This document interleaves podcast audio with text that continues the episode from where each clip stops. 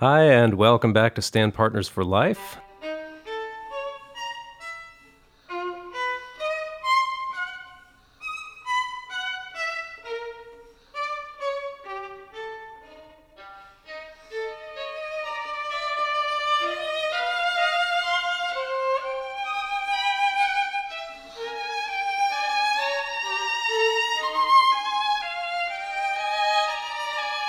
Is Nathan Cole, and today with me, really excited to have as my guest Hugh Fink, comic writer, violinist, and uh, he's been gracious enough to join me here at Disney Hall for a change.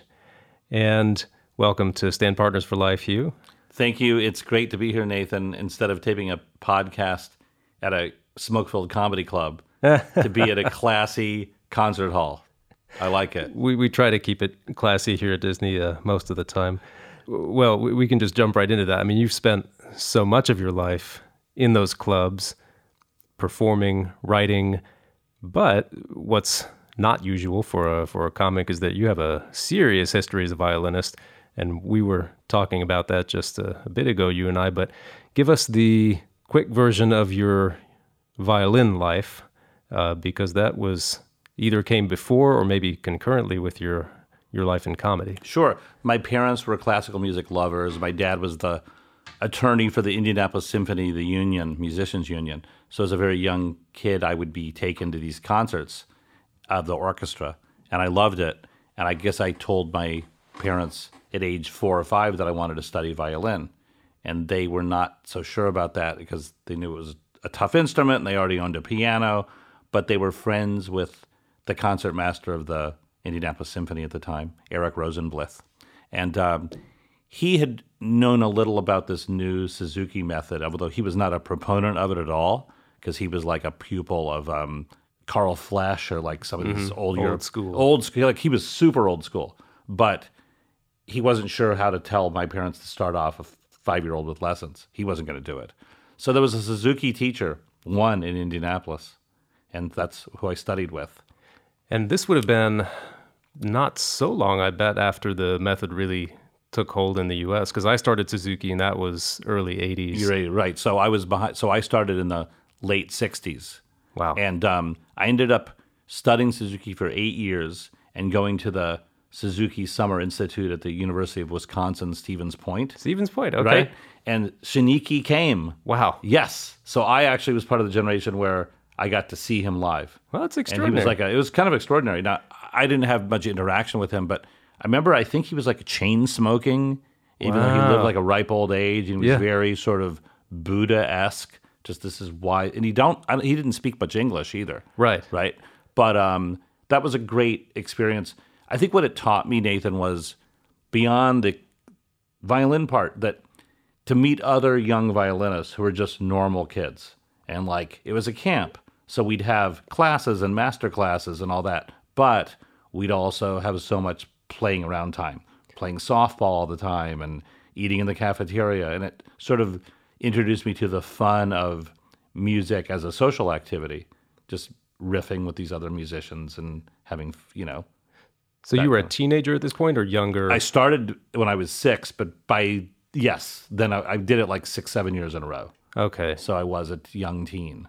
Yeah, I think my first real music camps, I would say, were yeah that 10, 11, 12 range, and yeah, same thing, just to meet other kids from other parts of the country that, that were doing what I was doing. I grew up in Kentucky. You grew up in Indiana. Correct. So they, I wonder if it was a similar. It's not like everybody else around us was playing violin, and No, no. Yeah. In fact, I think you've seen some of my stand up where I do a lot of jokes about how, it, you know, being in the in a country western place like Indiana, it was sort of weird to be a classical violinist. But I, I liked being different that way.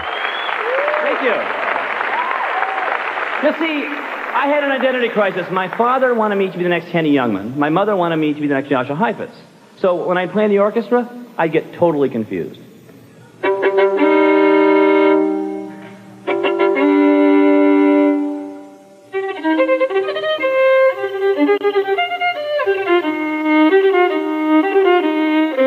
Jews walk into a bar. But then I got, I think I realized that I'd outgrown my teacher in the sense that I wasn't really progressing in ways that um, I wanted to. So I ended up getting to study with a violin professor at Indiana University. So for the last two or three years in high school, I would drive down to Bloomington and have lessons. And that's when I got more serious about violin, really practicing a few hours a day and taking it more seriously. And would you say that was, I mean, was violin your main interest at that point? One of them. Yeah. I mean, I would say of any artistic endeavor for sure. But um, I was also really funny and always doing stuff that like was contrary to being a serious musician. So, Okay. yeah. Uh, was violin, I wonder, was it uh, sort of the first organized, you know, because violin, you, you've got to, there, there's a way, not that it's always right, but there's a way to go about things and you do it every day. Was that the first sort of organized Yes. extracurricular that, I would say that's true. Okay. Yeah, I wouldn't. Also, it was the first organized way that guaranteed me a performing time because I love getting to be in front of audiences and entertain and get accolades. So getting to do, you know, some recitals and then uh, there was like a, a statewide competition where these judges would, you weren't competing against other musicians, you were competing against yourself. oh, you get a rating, A rating. solo and ensemble? So every year I would do that and I loved it. okay. And I just, I think I, for me, any opportunity to be on stage in front of an audience was a good thing. I was going to ask uh, because that's not. I, I I did enjoy performing. I mean, I, and I didn't get so nervous when I was a kid, but it wasn't. I guess mostly I, I knew that there was a thing I was supposed to do, and I wanted to do it well and, and kind of get through it unscathed on the other side. But I wouldn't necessarily say I relished the chance to be in front of people. But you did. I did, You- wow. for sure. And that continued through high school. Through high least, school. So then by the time I was applying to colleges and stuff, I had by then decided that though I loved violin and I wanted to be, if I could have had the talent that I thought was required to be a great violinist or even a really good professional violinist, I would have pursued it. But I by then I had decided I was left-handed. I had double jointedness. I had a lot of tension in my like. There were too many obstacles that I felt were going to stop me because I was looking at other peers of mine who just were didn't have some of those issues, and I thought I could never compete with this. Well, you talked about walking through the, the practice halls at IU. Correct, and I hear someone playing a Paganini Caprice, going like, "Oh my god, I got to check out what professor this is," and then it's a 11 year old Korean kid, and going, "Oh no." Yeah, I've been there. I for You sure. yeah. And so I think it was humbling, but I also was a realist. And I also had this other dream of since I was a performer, like maybe I can be a comedian. That doesn't you know doesn't affect how your left hand technique is to be a good comic. So um, I decided I would go to NYU, New York University. I got admitted as an actor, but I also got a little music scholarship because um, their orchestra wasn't particularly strong, and they wanted me to be in the orchestra as assistant concertmaster. So um, I did that and could continue studying privately during my years. I had a teacher at Manhattan School of Music for a few years. Oh, so you did, because uh, Akiko went to Manhattan. She did. pre-college. Mm-hmm. That's great. May I ask who you studied with It was there? Stanley Bednar. okay. who was like a, a- again a real old school guy. Uh-huh.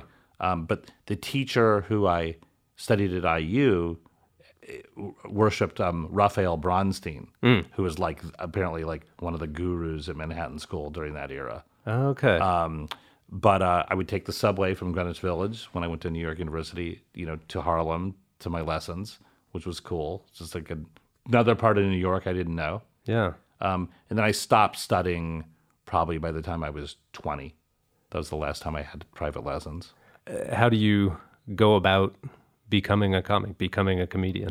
Because Well- that had to start also in high school and before. Yes. I mean, I think it was something that I just always liked doing and was good at, meaning not necessarily being the class clown because I wasn't disruptive in that way, but just being witty and having the ability to verbally use my humor as a weapon for mm-hmm. sure and and write write funny stuff all the time I, there's a paper i saw recently from fourth grade where a teacher wrote on it do you have to make everything funny and she was pissed but i love the fact that my parents they were kind of proud of that that they recognized they had a special Okay. skill at it the problem is back when i was growing up you know, there were so few professional comedians, and my dad would, he loved comedy. He was a funny guy. He'd get me out of bed to watch stand ups on Johnny Carson. Wow. And so he treated it like, as an art form, which is really neat. But there weren't comedy clubs like there are now with, in every city. And there weren't TV shows other than Carson, really, and a couple others that had comedians. So it didn't seem like a real profession you could go into. And you uh, you pretty much had to go to New York then. New York or LA, I would say so, yeah. And had you gotten any performing experience uh, doing that while you were still in Indiana? Not really. No, I mean, only at, at high school.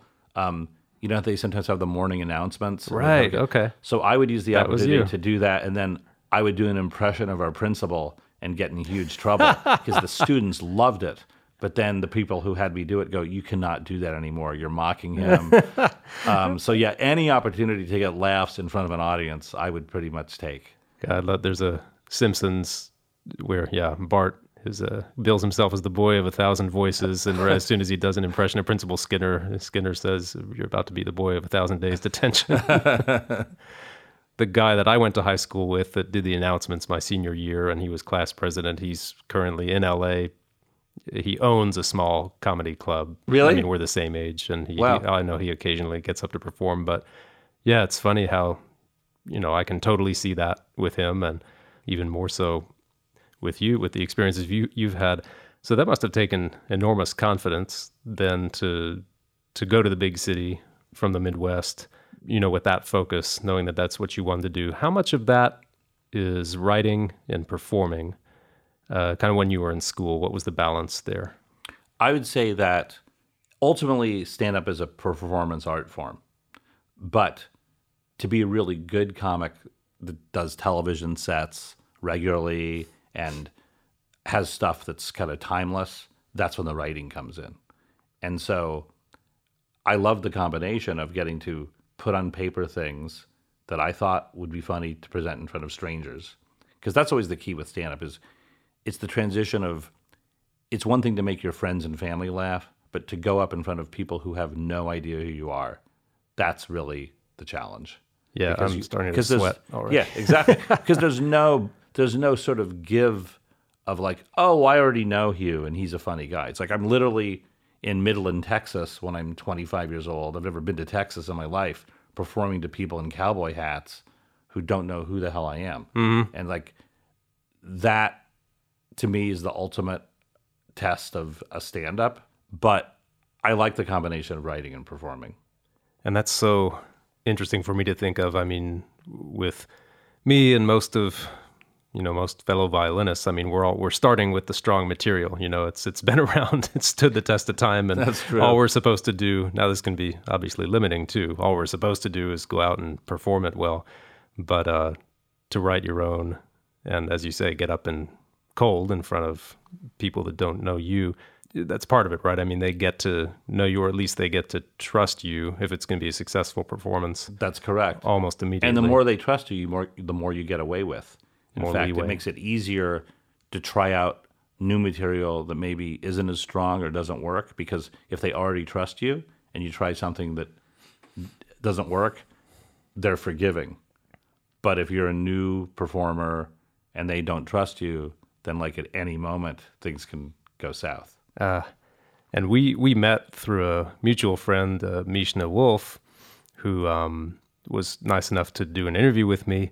Wrote an article on natesviolin.com about the performance nerves. Uh, yeah, the whole per- performing aspect of um, stand-ups and what violinists can learn from that.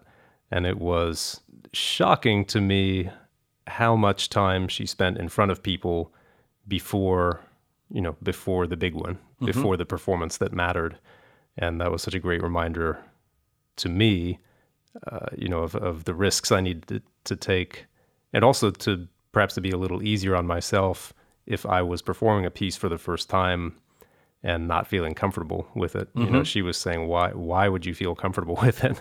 You know what you're you're trying to prepare by yourself in a practice room this things you've never done in front of people. Why would you expect you would just go in front of people and do it? And um but that is i think what we expect. That is, and I, I've it's why I don't like the process of acting auditions, which I've done a little of, to me, that's for someone who loves performing and is good at it. That's the most unnerving thing for me.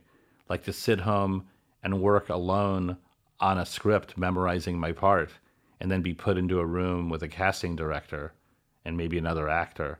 It's it's terrifying. But you have you've been on some shows. You've been in in films as well. Mm-hmm.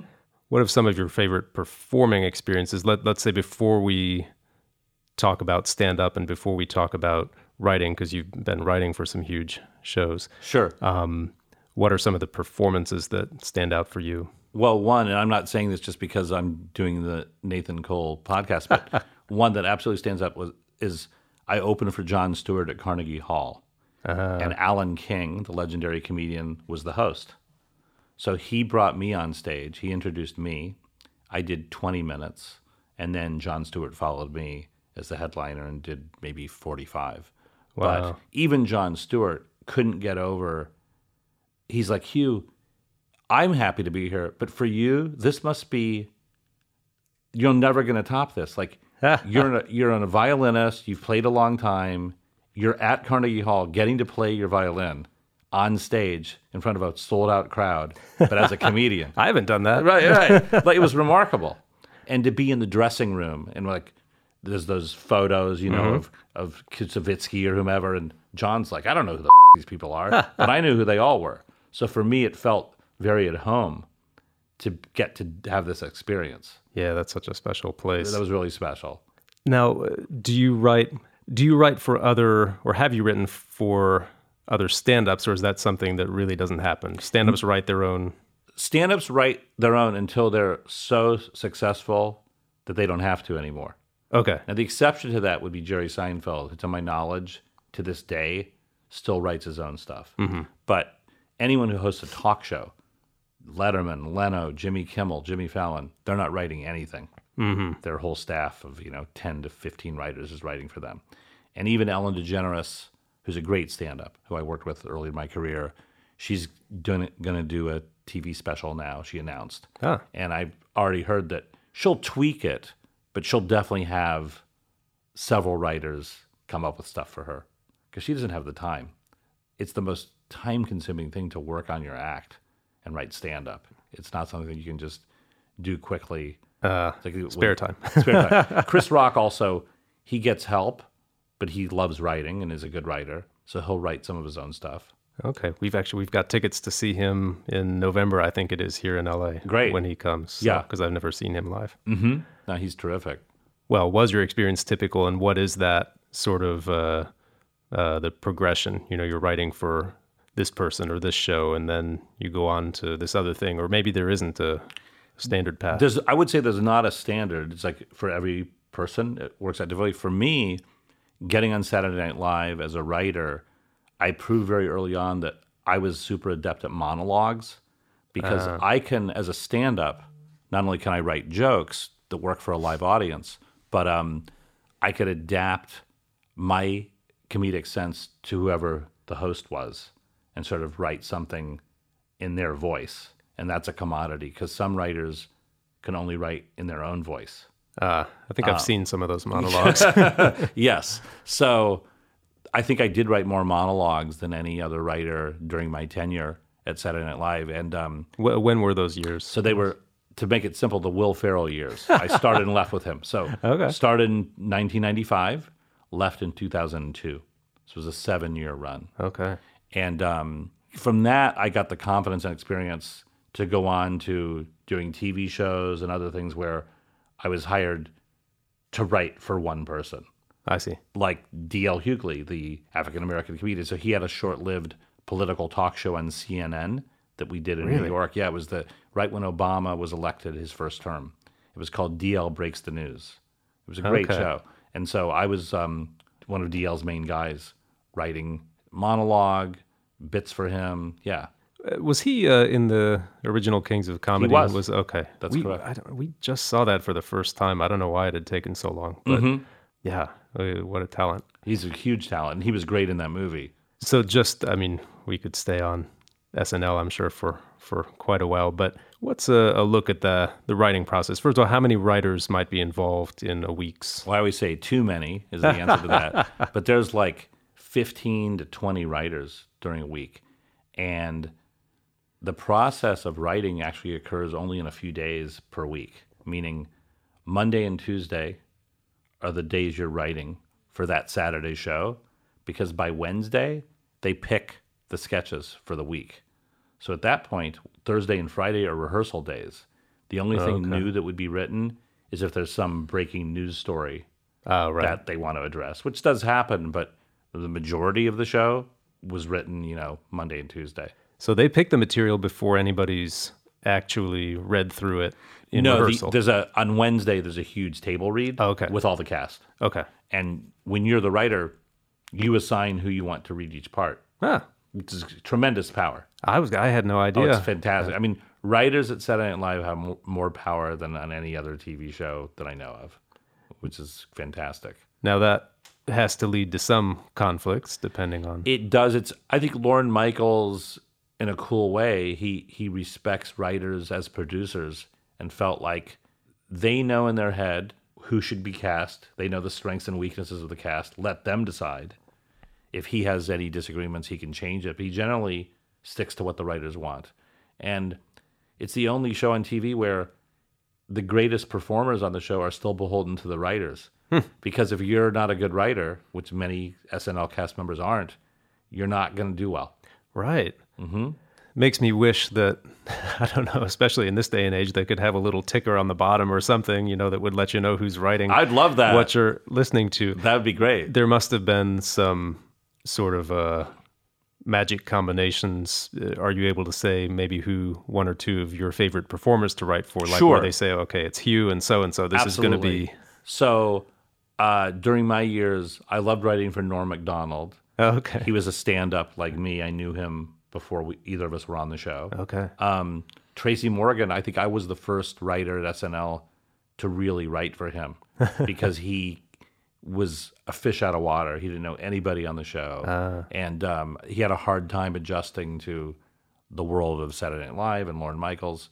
But I did um, collaborate and sometimes just come up with stuff for him his first few seasons. Yeah, for sure. Wow. Are there um just because that info isn't so readily available, are are there sketches that I'm going to know or that our audience is going to know that that were your uh, I think so. Um, so for Norm Macdonald, I, I wrote all his Larry Kings. Oh, really? A real impact at the time. People loved those, and they were they were Wow. pretty vicious, deliberately so, because I I hated what Larry King had become, and so I really wanted to skewer him. And Norm did a brilliant impression of him. Yeah. So we did that a lot. Um, for Tracy, there was a talk show we did twice called Pimp Chat. Yeah. So I wrote Pimp Chat. and then my most infamous recurring sketch was Mr. Peepers with Chris Kattan. Oh, wow. The half monkey, half boy who'd spit apples at your face. But yes, it was written. It- I had to write when he'd spit the apple and all that stuff. I mean, there are so many sketches that worked, and I was I, I always try to imagine how must this have sounded on the first reading because it just they seem like they wouldn't look funny on paper to me, but obviously the people behind it, there's that chemistry between the writers and performers. For sure. And when you attend the table read, it's a joyous experience because you're seeing some amazingly talented actors bring what you've written to life. And they go full throttle because they're competitive. They want to get their sketch on the air. Ah, so there's no holding back. Like sometimes they'll even put on a wig or, or use a prop just to help with the laughter. So you're seeing like a very, very rough version of the sketch performed live.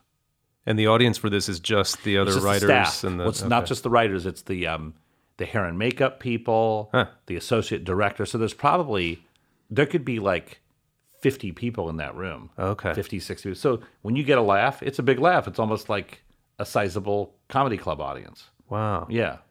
And so, what are the what are the qualities that that I mean? Because it's so fast paced. Um, to write in that environment, obviously, you have to be able to produce work quickly. Are you given any direction beforehand about what you you're going to write about, or it's just up to you? Remarkably, you were given no direction. Okay. Zero. And so that like artistically that's brilliant. And but sometimes when you're having a slow week, you're like, oh man, I don't know what to write.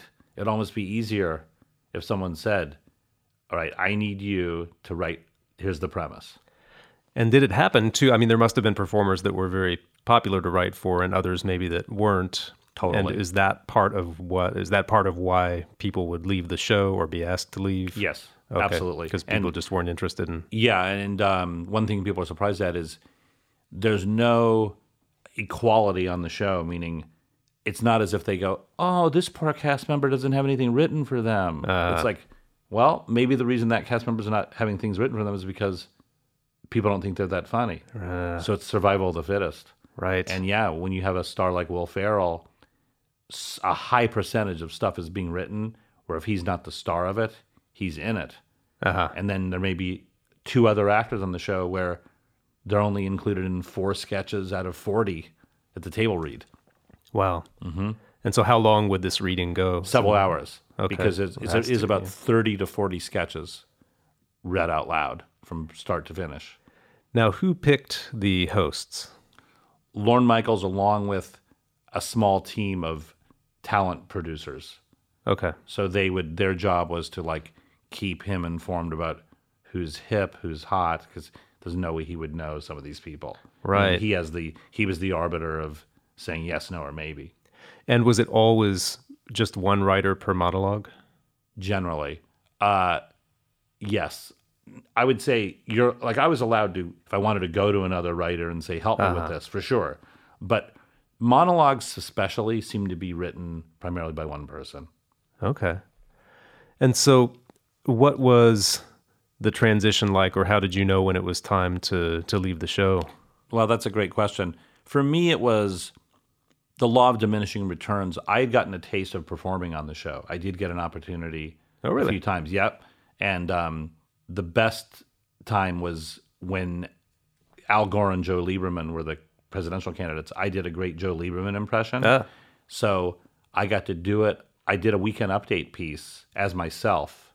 And the Oh, premise okay. of it was there's only out, out of 20 writers at Saturday Night Live, I was one year the only Jewish writer, and that's why the show sucks. That was my premise. and everyone loved it. Lorne thought it was funny, and they let it on the air. And it was when Tina Fey and Jimmy Fallon were the hosts of Weekend Update. Oh, okay. So they introduced me as writer Hugh Fink. but within my uh, my premise, I, I got in my Joe Lieberman impression because Lieberman was Jewish. I forget how I do it. And that went over really well. And I got big laughs. And so that was maybe my fourth or fifth year as a writer on the show. And it brought me right back to my performing roots and accomplishments and going like, I want to be on this show. I don't want to write anymore. So I think once it became clear to me that I was still primarily going to be a writer and not be given the opportunity to perform that much, I felt like I got to move on. Because seven years is a long time to be there. and is that? Did you have already things lined up then? Uh, I got a job offer in Los Angeles for a brand new sitcom. So that was the impetus for me making the move. Wow. Well, and so had you considered living in LA before that? I mean, was it a place that you wanted to come? No, I had told all my friends I'd never be back. it sounds a little like, uh, Saturday Night Live. This is my dream. I want out of LA. I'll come back to visit and do some gigs, but I'm never going to live here again.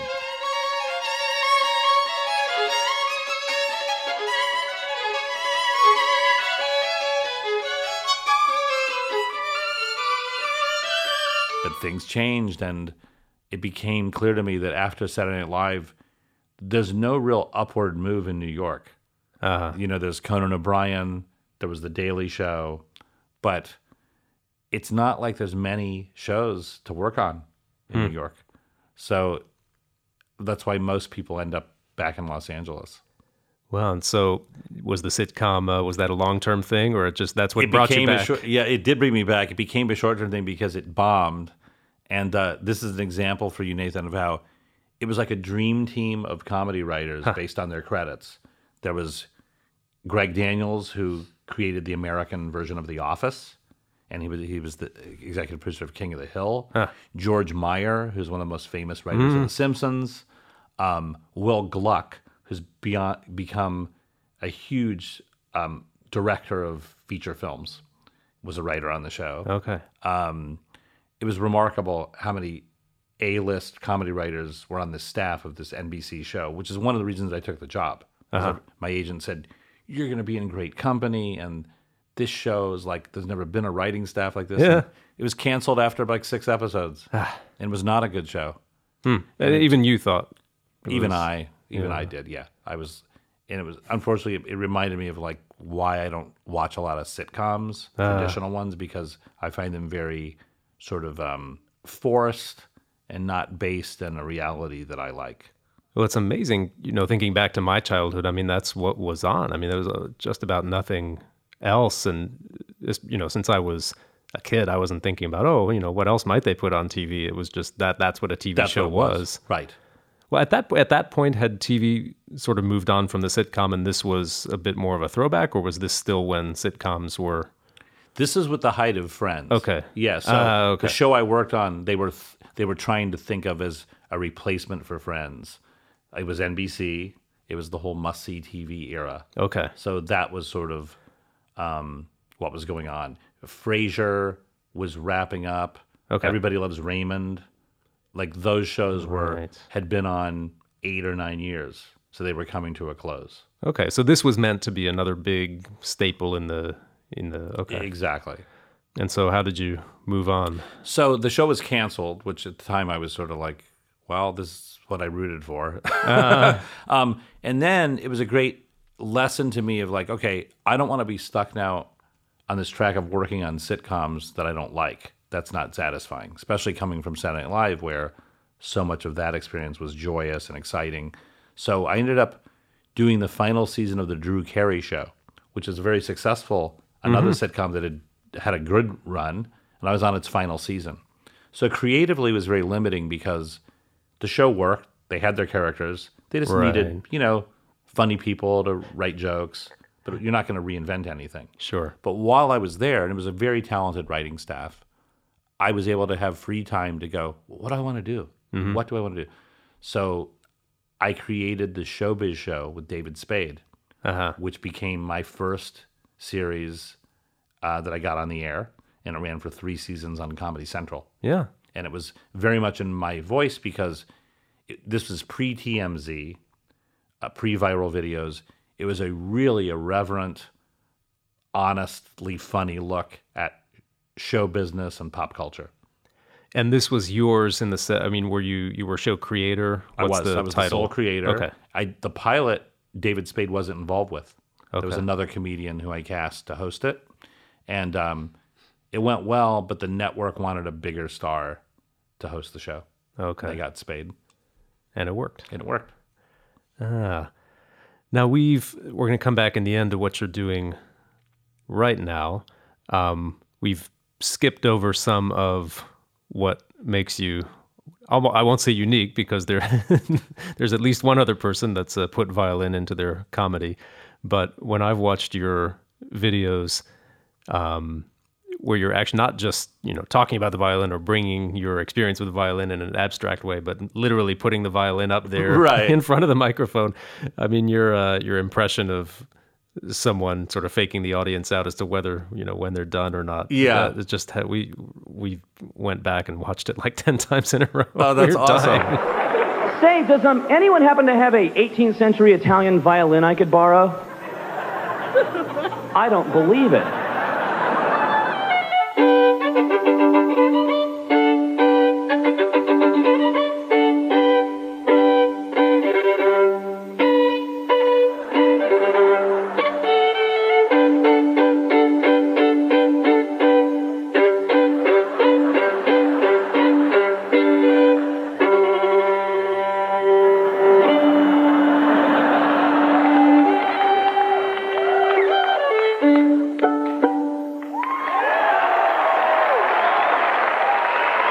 Um, how did you? I mean, for me, it would just be courage. I guess. How how did you find the courage, or uh, how did you decide? You know, people are going to laugh at this. I'm going to bring a violin up there. Right. Well, keep in mind, as a kid, my background had been entertaining people if I play the violin, and I always found that people were impressed with a kid who plays the violin decently. Mm-hmm. And maybe you experienced this too. it's an instrument that people know is hard and they know that it can sound really bad perf- uh. when it's played poorly. So if you're a young person who plays it in tune and with any dexterity, I found people are kind of impressed. So I think my instinct told me if I can figure out funny ways, clever ways to incorporate my violin into my stand up, but not in the Jack Benny persona where I'm trying to talk about how a violinist I am, but almost do the Victor Borge model where people go, oh my God, he's actually can play.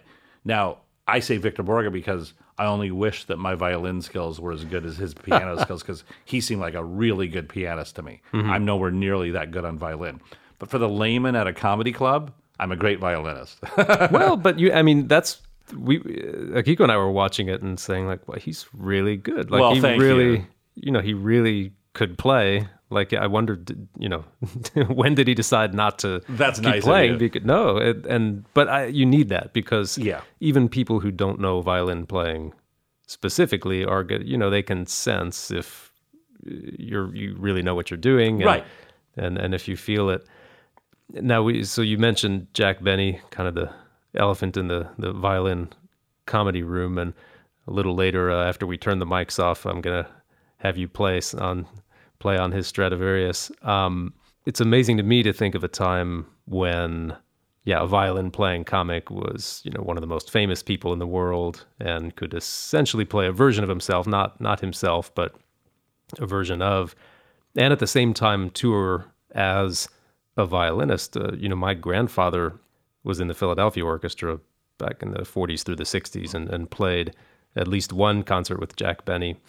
Um, and he, he remembered enough of the jokes and the, the bits to tell me, yeah, you know, Jack Benny goes up and tries to play the Mendelssohn concerto, and the concertmaster taps him and shows him how it's done. And then, you know, next, uh, one of the ushers, who was really a violinist in the orchestra, jumps up and takes the violin, plays it better, and finally it's a janitor. And Oh, that's you know, awesome. He's, he's got the the look down and all that. Uh-huh. There are still I, I meet some young people today who have seen those thanks to YouTube. I mean, I'm, I bet there was a period of 20 years where young people didn't really know who he was. sure. But now, if you're if you're a violinist on Facebook or whatever, someone's going to be sharing some of those videos with you. Um, I mean, was that ever part of your inspiration? It honestly wasn't. Like, it's weird for me when I play comedy clubs as a young stand up and older people would go, You're like a Jack Benny.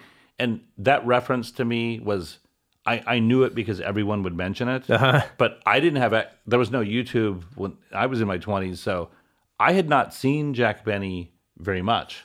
Right? I knew though you? from stories my parents told me stuff that he was a genuinely funny, like a brilliantly funny guy, separate from the violin. Mm-hmm. Just his whole shtick and his persona, and had great timing, and I knew all that. But I wasn't really familiar or influenced by his violin stuff at all. And then there was Henny Youngman, who's Mm-hmm. another you know violin playing comic. But unlike Benny, I think Henny Youngman truly wasn't a good violinist Right. right? But he just truly used it as a device to tell his old school one-liners, which is a funny. It's a funny conceit. Um, yeah, Have you gone back and watched any of the like the Jack Benny episodes? Because that that's what strikes me uh, looking looking back is that it was more. I mean, and one-liners are great too, but he was putting together these episodes, you know, centering on his violin playing. And you know, I'm trying- not familiar with those. I'd probably love them, but yeah, I, I'm not. I just I, I wondered they must have come off well at the time, or he wouldn't have remained as popular as he was. But it's just it's funny to me, yeah, how you know Jack Benny comes home, he's depressed about his violin playing. Uh, you know, Rochester's bought him a new, not bought him, but he's helping him operate then his new tape recorder. Uh-huh. And meanwhile, he's got Isaac Stern stashed in the closet to, Really? to fake the. Yeah, that's one of my favorites. Wow. the setup is he's going to have Jack Benny play into the recording machine and pretend to play it back, but in reality, he's got his friend Isaac Stern stashed in the closet who's going to play the thing when he says playback and it goes goes wrong and yeah. That's amazing. So it's just yeah, a different time. Well, it shows how clever minds think alike because I did a bit. Unfortunately, I don't think is on tape. Huh. But um, I did it with Tracy Morgan and Josh Bell. Oh really? who I don't know if I mentioned. On No, the air, not- not yet. friend of I'm- mine. So we did the bit several times. We did it at the Montreal Comedy Festival, and we did it in New York a few times. So the bit was, I'd be doing my violin comedy and the crowd would like it. And then Tracy Morgan would rush the stage as Tracy Morgan. Of course, he, he was a celebrity and people loved him. And he would like, Hugh Fink, let me tell you something, man. Your violin sucks. I'm like, Tracy, actually, that's not true. And he's like, you, you, you sound shitty. And I'm like, Tracy, the crowd will disagree with you. And Tracy's like, anybody can play a violin. It's not that hard. I'd go, Tracy, that's ridiculous. So Tracy at that point would turn to the audience and say, I'm going to find anyone and bring them up here. He found Josh Bell, who the crowd didn't know. Right. So Josh Bell, who's uh, you know, comes up as an unassuming audience member, and Tracy's like, "Give me your violin, Fink." So I hand Tracy my violin. At which point Tracy starts to teach Josh Bell how to hold the violin, how to hold the bow, and Tracy's instructing him. And Jo- Josh starts off playing incredibly awkwardly and badly, and then sort of stammers into playing some Wieniawski thing, and the crowd going nuts, ah. and then Tracy going, "F- "Yo, that's Josh Bell, Grammy Award-winning." player." So the bit would kill, and of course, nowadays this was ten years ago. It'd be a harder bit to get away with, maybe because some people would recognize Josh. Mm-hmm. But as long as some of the crowd doesn't know Josh, it worked great. Yeah. And if people, and you know, if you guys sell it, Exactly. We sold it, and Josh was great. You know, he's he's a natural performer. He's got a good sense of humor. Yeah. He loved the the premise of him having to be this clumsy guy, and Tracy was great, and so yeah, that was a really fun bit. tell me how you came to know Joshua Bell. I know you grew up not far from Yes, each so he's from Bloomington, Indiana, where his parents were at the Kinsey Institute, and I'm from Indianapolis. And some of my friends from Indianapolis who ended up at the Indiana School of Music knew Josh when he was a teenager, when he was studying with Gingold, and everyone sort of knew who he was. So I think one time I was invited down there to Bloomington, and they introduced me to him and uh, we kind of hit it off. I was already, I think I was maybe a high school senior or a freshman in college, but he thought I was funny. And then when I moved to LA and started doing stand up, when he'd come out here as a kid to play with the LA Philharmonic or give recitals, he'd come to see me at the comedy store, but he was not of age to get in. Okay. So his mom would bring him. his mom would have to lug him to the comedy club. And he like couldn't wait to be on his own yeah. to travel and stuff. Yeah. oh, that's so great. And then Josh, when he'd play with the LA Philharmonic, I'd always come to his concerts and I got to become friendly with Mitch Newman and some of the other musicians. Wow. And I know Mitch, uh, Mitch was the one I think that told me about not only you, but going to some comedy clubs right when I first came here. So I Really? had, yeah, when I first moved out to LA, I, I was kind of blown away like, wow, this is where they made the prices right. You know, that was my favorite show as a four year old. It's like, uh, I didn't even know where to start. And so he was like, you got to get out to, you know, to see some comedy. That's one of the things that's amazing about living out here. He's right. Well, I'm pretty sure Mitch attended one of my other major favorite performances was I was on the Rodney Dangerfield HBO Young Comedian special, which is taped at Royce Hall at UCLA. Okay. And um, Mitch came to see me do that as well. And was uh, were you playing violin as I part was. of that? Yep. Wow. Mm-hmm. Well, in a couple minutes, I'm gonna see if you want to play some more violin. Uh, Fantastic. I think the I think the stage is open for us. I'm very much looking forward to it. Tell tell us what you're up to right now. You you had a great sounding uh, show that you're doing now. Right. So I just completed as a producer, writer, season two of the, the television series Martha Stewart and Snoop Dogg, Dogg's Potluck Dinner Party. so you can see why it's called that because Snoop is truly always stoned. Martha gets drunk on the air because it's a cooking show with celebrities where they each they'll take one type of food, like let's say New Orleans food, and Martha will make her Martha Stewart shrimp po' boys, and Snoop will make his dirty rice and grits from the hood. Um, but they cook on the show. They have celebrities on the show, and they get wasted because Martha's making cocktails the whole time. so, like on the New Orleans show, she made a I think it's called a Sazerac Okay. Yeah. and uh, they were just they're gone. like the tapings take two hours plus, yeah, yeah. and they're eating and drinking. but uh, they they have great chemistry. Martha and Snoop, they're friends, and uh, strangely enough, they have things in common to talk about. And are you performing on that show? I'm as not well? Performing, no, you- just you- producing and writing. Wow. Great. Well, I can't thank you enough for coming down to Disney Hall and uh, letting us in on, yeah, how you, the, the path you took from violinist to comic and keeping those two uh, enmeshed the whole time. Oh, it's a pleasure. And, um, you know, I, I always feel like my roots studying violin had a profound influence on my ability to just be fearless about performing stand up. Wow. So they go hand in hand for me. Great. Well, thank you so much. A pleasure.